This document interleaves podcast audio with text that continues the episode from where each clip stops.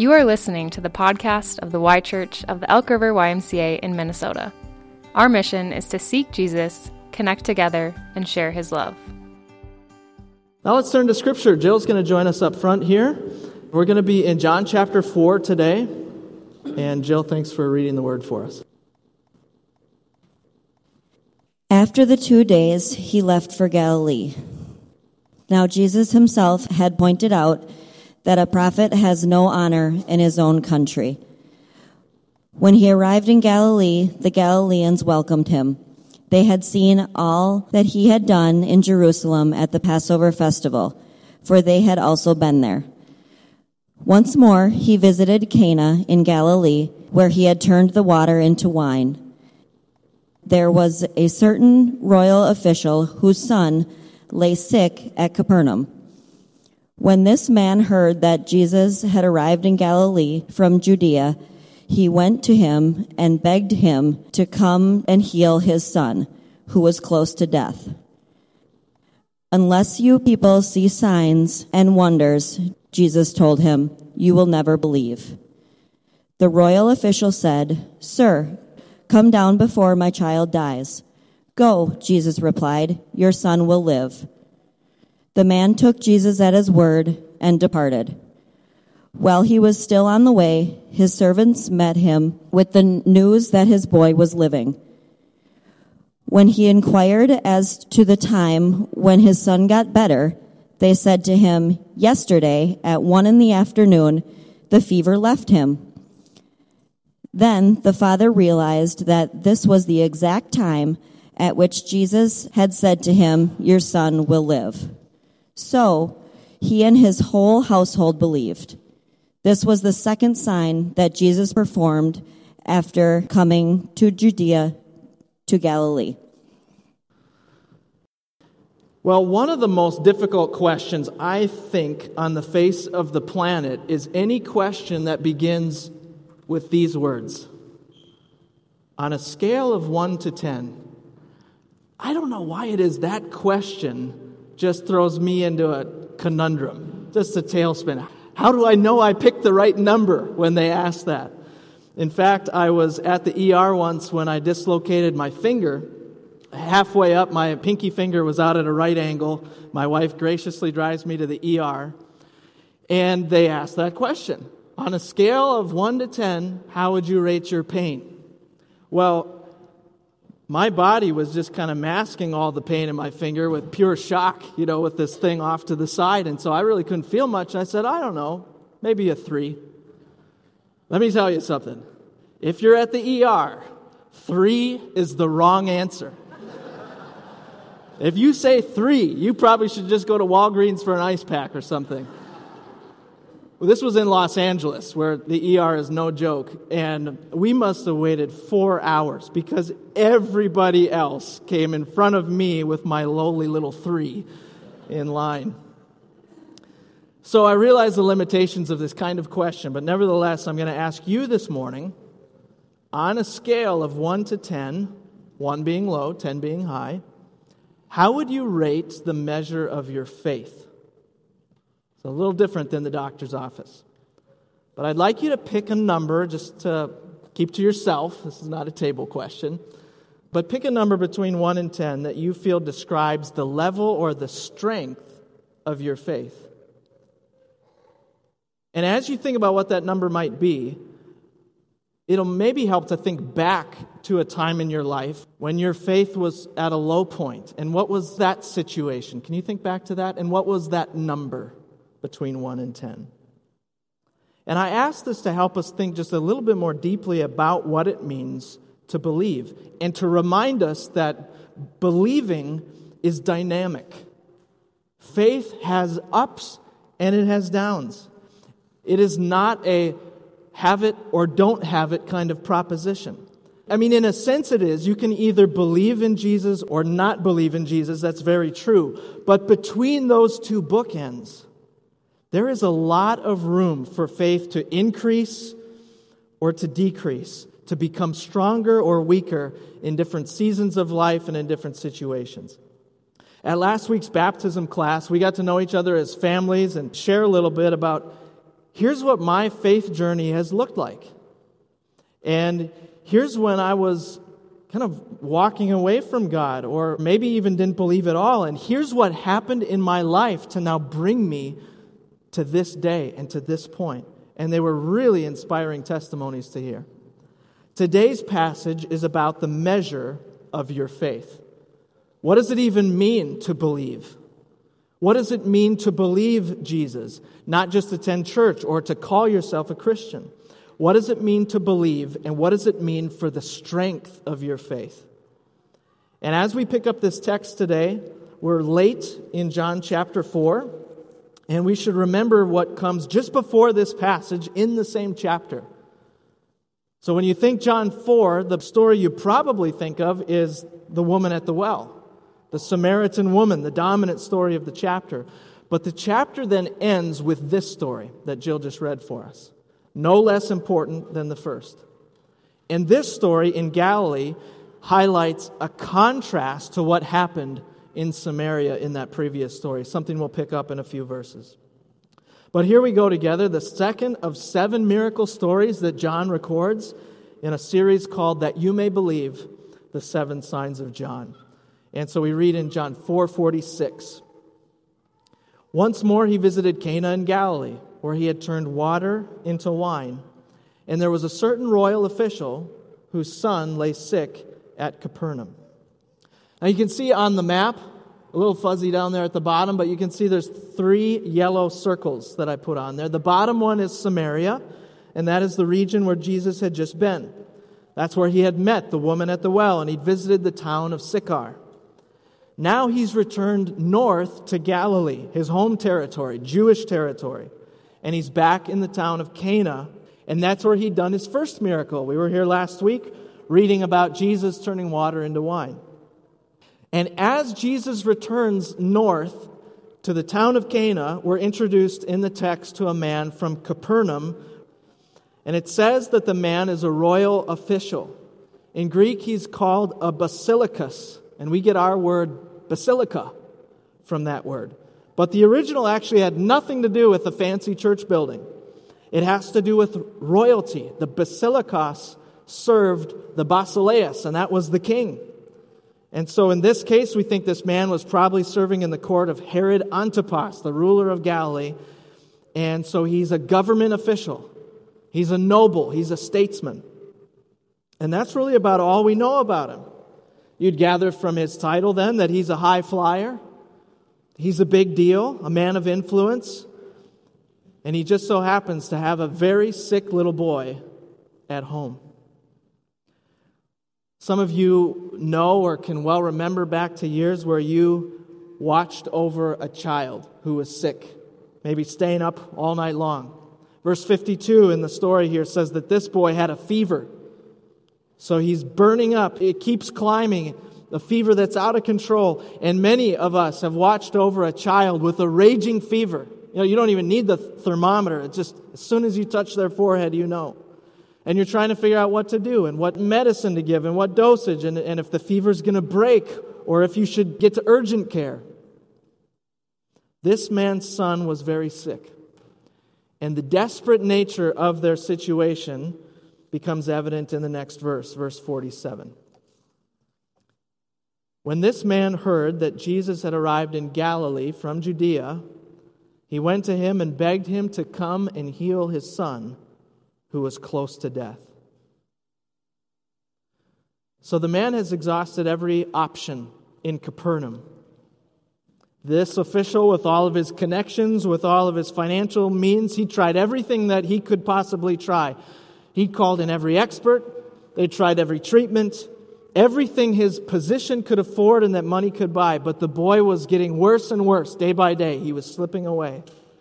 And finally, there is one last ditch option that somehow comes onto his radar. He knows that there is a Galilean peasant who is rumored to have miraculous powers and was said to be in Cana. Now, Capernaum to Cana was about 20 miles apart which might not sound like a whole lot in a car, but how many of us have walked 20 miles to get anywhere? And that's what this royal official has to do. He personally sets out 20 miles on foot to go get Jesus for help. And I think if we pause the story here, we should observe that this is an important step of faith. The first step of faith that we see in the story, and one that's instructive for us, where this man realizes that he needs to find Jesus and ask for help that is beyond himself. This official, this successful man, comes to the end of himself, comes to the end of his own resources, the end of any other hope, and there's only one thing left to do. He has got to run to go get Jesus and ask for help. Martin Luther said, God our Father has made all things depend on faith, so that whoever has faith will have everything, and whoever does not have faith will have nothing. Some of you, by earthly measure, do not have much. By the world's standards, you don't have much, but you have faith, and therefore you have everything. This official was at the opposite end of the spectrum, wasn't he? And maybe there's some of us here today who are in similar position. He was lacking nothing. He had friends, wealth, comfort, success, career, popularity, you fill in the blank. But in time of need, he realized it was nothing. And so he set out on a journey, and that was a journey of faith. Now, in verse 48, when the man arrives in Cana and finds Jesus, he's met by what may seem to be a curious, puzzling kind of reply, don't you think? Verse 48, almost cool or standoffish. Unless you people see signs and wonders, Jesus told him, you will never believe. Kind of an enigmatic response, don't you think? But think about the story carefully. What has driven this man to find Jesus? Why did he come? It's pretty simple. He needs a miracle, right? This is a last ditch effort, a Hail Mary. It was not some inner soul searching in Capernaum that moved him that way. It was not some aha moment where he realized Jesus is the Messiah, the Son of God. It was not some conviction of faith, but this man showed up because he just needs a miracle. If his son was still healthy in Capernaum, he would be in Capernaum. He'd be doing what he always did, whatever that was, sipping iced tea and taking care of business. And Jesus calls that to attention in this response in verse 48. But notice something else, which I think the translation we use, the NIV, it picks up very well. And that is Jesus is responding, yes, to the official. It says in the middle, Jesus told him. But everything else around it, the sentence that Jesus says is in the plural. Do you see that? Unless you people, plural pronoun, see signs and wonders, you, it's a Greek plural pronoun, will never believe. So Jesus is not just addressing the official, but all the others who are there watching this exchange take place. In fact, he's really addressing all of his countrymen in Galilee. Think about where Jesus had just been. He had been in Samaria, down south. Samaria, of all places. He'd actually been in this place, this region, where the Jews despised these next door neighbors. Anybody else would have avoided it. In fact, they wouldn't step foot into Samaria. If they were going down to Jerusalem, let's say, they would go around Jerusalem, substantially extending their trip just not to be in Samaria. And that's where Jesus had been. And what was the response there? If you think back to the earlier verses in chapter 4 and the Samaritan woman at the well, it says in 441, and because of his words, many more in the town of Sychar became believers. And they said to the woman, they said to the Samaritan woman, We no longer believe just because of what you said. Now we have heard for ourselves, and we know that this man really is the Savior of the world. So, do you see the contrast now that's playing out? In Samaria, they believed because of his words. In Galilee, what do the crowds show up for? Signs and wonders. And signs and wonders is an allusion to Exodus and the time of Moses. That phrase, that is what a Jewish person is now thinking of. Oh, when were the Israelites happy in the Exodus? When there were signs and wonders. And when were they unhappy? When did they start grumbling against Moses and Aaron?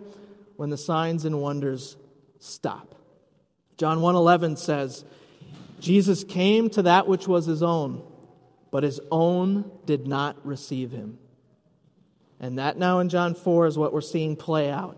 And Jesus' rebuke, this kind of puzzling line in, in 448, is not meant to put the man in his place and to drive him away and send him back home, but it's a teaching moment for him and for all Israel that their faith would be about more than wanting miracles, that they wouldn't miss the Messiah.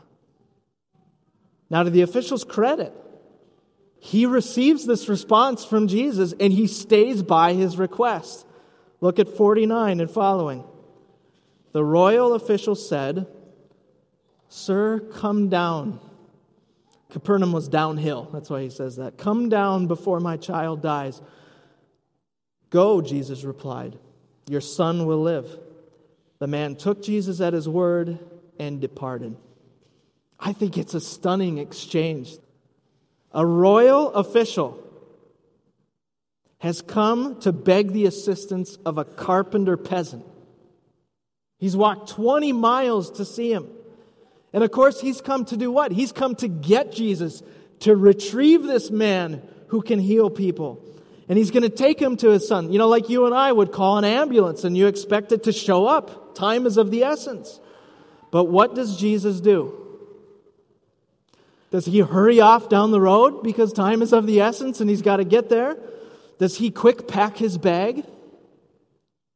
Or even at a minimum, does he send some kind of potion or amulet or something, maybe a, a, strip of his clothing that the man can take back to his son? No, he just gives him a word. He says, Go, your son will live. That's it. And just imagine this official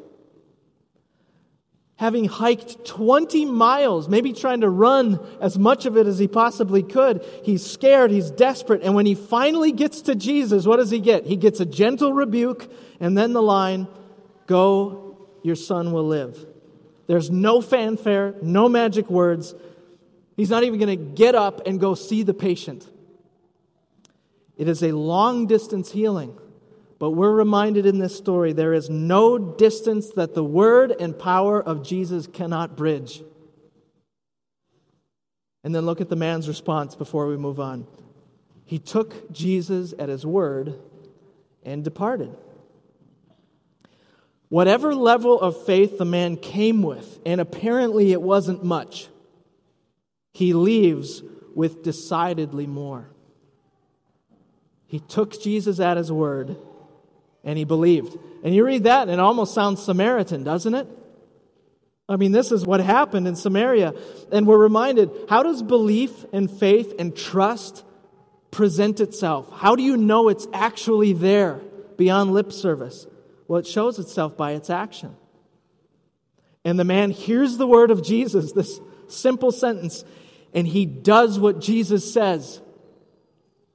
He believes and he gets up and he goes. Verse 51 and following. While he was still on the way, and I imagine now, if he's hurrying those 20 miles to Cana, there is a steadier pace now to his return. He has heard the word of Jesus and believed. And yet his servants are running the other way, and they meet him maybe at the halfway point with this news that his boy is living. Verse 52 When he inquired as to the time when his son got better, they said to him, Yesterday at 1 in the afternoon, the fever left him.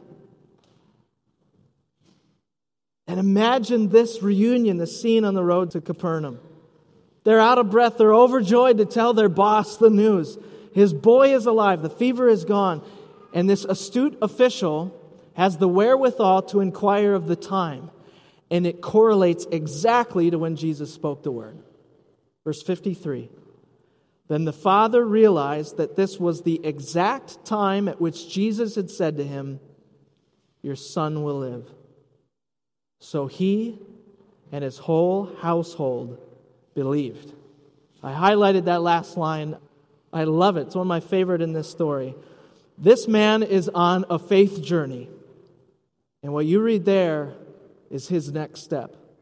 He and his whole household believed. So imagine with me, what does he do when he gets home? The first thing is he rushes in to see his son. Maybe his son by then is playing out in the yard again, but he hugs his son and he holds on to him a while, maybe with tears of joy. And then he evangelized his family, this man. What does that mean? It means he told them about Jesus and they believed. And I want to close with two questions for you this morning. One is corporate, and the second is going to be personal. First of all, as a preface to the first question, when you get into the book of Acts, you start to see this John 4 kind of pattern happening where whole households are coming to faith. Households that believe in the book of Acts, we think of Cornelius, the centurion. He and his whole household believed and were baptized. And then we go to Philippi and we meet Lydia there along the water, the river, where she leads a church. She's a businesswoman, and she and her whole household believed and are baptized.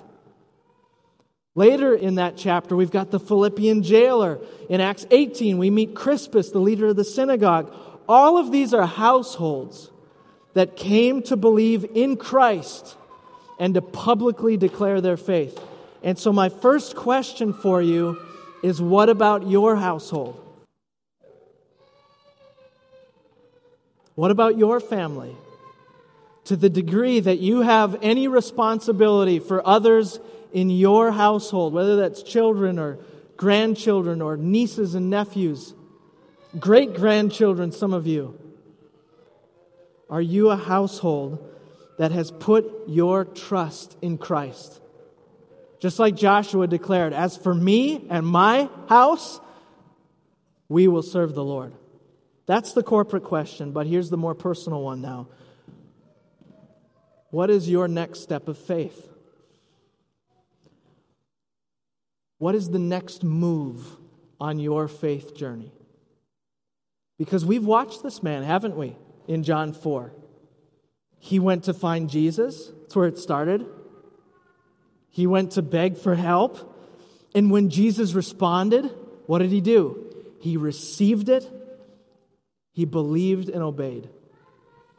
And that, I think, has to be the main idea of this whole passage. If I had to put it in one sentence, it would be this Take Jesus at his word and believe. I don't know what this next step of faith looks like for you. I don't know what question you're trying to answer right now. But in a sense, this is the answer. To take Jesus at his word and believe. Let's pray that over one another now, shall we? Let's bow our heads.